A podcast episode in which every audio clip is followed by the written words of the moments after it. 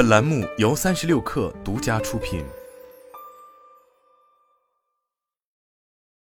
本文来自界面新闻。新茶饮在过去的一年里表现低迷，而他们背后的供应商们日子也不好过。田野股份曾因作为奈雪的茶的果汁、果蔬供应商而备受关注。上市前夕，奈雪的茶更是投资三千八百六十四万元，成为公司的第四大股东。二月二十八日，田野股份发布二零二二年业绩快报，显示去年公司实现营业收入五点零九亿元，同比增长百分之十点八七，净利润为五千四百四十六点三万元，同比下滑百分之十六点四四。扣非后净利润为五千一百一十四万元，同比下滑百分之十三点七四。营收增长主要原因为公司加大产品开发和市场开发力度，新推出桑葚、树莓、榴莲等产品，取得了较好的市场效果。净利润扣除非经常性损益的净利润，每股收益较上年有所下降，主要原因是受疫情影响，运费上升，毛利率略有下降。二零二二年底疫情防控政策调整后，发货量较大。期末应收账款大幅增加，导致信用减值损失增加。受疫情等影响，下游客户的业绩下降风险正在传导至上游供应商。田野股份也指出，报告期内公司下游行业经历疫情、需求不足等多重考验，给公司生产经营带来较大压力。其招股书显示，二零二一年田野股份前五大客户为奈雪的茶茶百道、农夫山泉、一点点和沪上阿姨。而根据奈雪的茶二零二二年半年报。公司实现收入二十点四五亿元，同比下滑百分之三点八一，经调整业绩亏损二点四九亿元，去年同期盈利四千八百二十万元。同样被新茶饮行情低迷影响的供应商还有许多。主要从事限制饮品配料的研发、生产及销售的浙江德兴食品科技股份有限公司，在二月十三日更新了招股书。截至二零二二上半年，德兴食品的前五大客户分别为蜜雪冰城、星巴克、瑞幸咖啡、七分甜和乐园。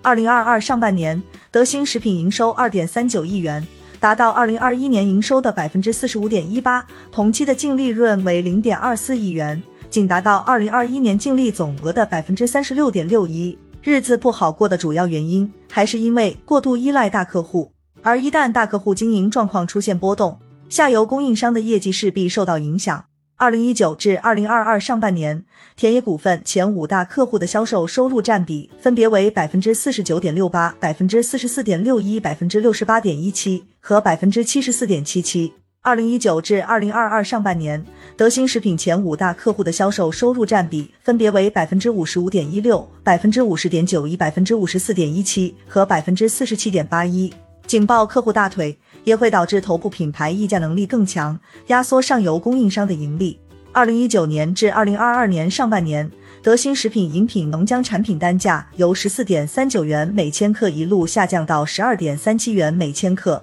风味糖浆产品单价由十点一六元每千克下降至八点二一元每千克，饮品小料等产品单价由二十八点八一元每千克降至八点四六元每千克。德兴食品表示，报告期内为促进销售、巩固市场占有率，调减部分产品单价，进行适当让利。而根据鲜活饮品招股书提供的数据，除田野股份相对稳定，嘉禾食品、德兴食品以及鲜活饮品的毛利率均呈现下滑趋势。此外，新茶饮行业的流行趋势变化也对一些供应商造成打击。直至末第一股嘉禾食品是蜜雪冰城的主要供应商之一。二零二二年前三季度，嘉禾食品营收为十六点二八亿元，同比降低百分之七点二四。净利润为零点六亿元，同比降低百分之四十五点三零。半年报中，嘉禾食品披露，营收降低主要由苏州本土及周边疫情影响所致，净利润下降则主要由营收下降、原材料成本上涨所致。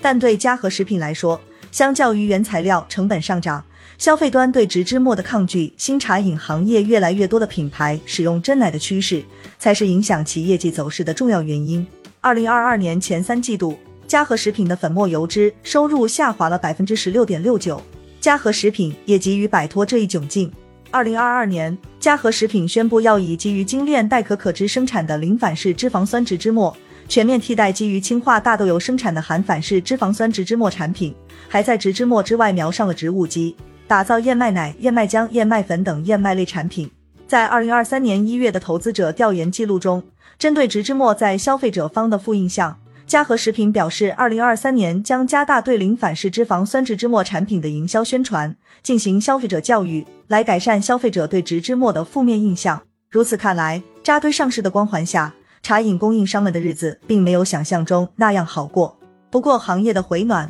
或许能够带来一些生机。田野股份于近日公布的投资者调研记录显示，二零二二年底公司下游行业，尤其是新茶饮行业开始复苏，公司也感受到市场回暖。二零二二年十一月、十二月发货量大幅增加，预计二零二三年行业将持续复苏回暖。公司已度过行业艰难时刻，但这并不能改变他们靠天吃饭的命运。长期关注消费领域投资的卓识资本合伙人王永曾表示，供应链要做得出规模或者独特优势毛利率，才有投资价值。在未来，这些公司如何能提升对上下游的议价能力，提高利润率？建立综合供应能力，或将成为供应链企业的竞争重点。供应链为王固然是一个朴素的真理，但只有对成本的把控力度越来越强，提升产品的盈利空间，才能够减少对上游的过度依赖。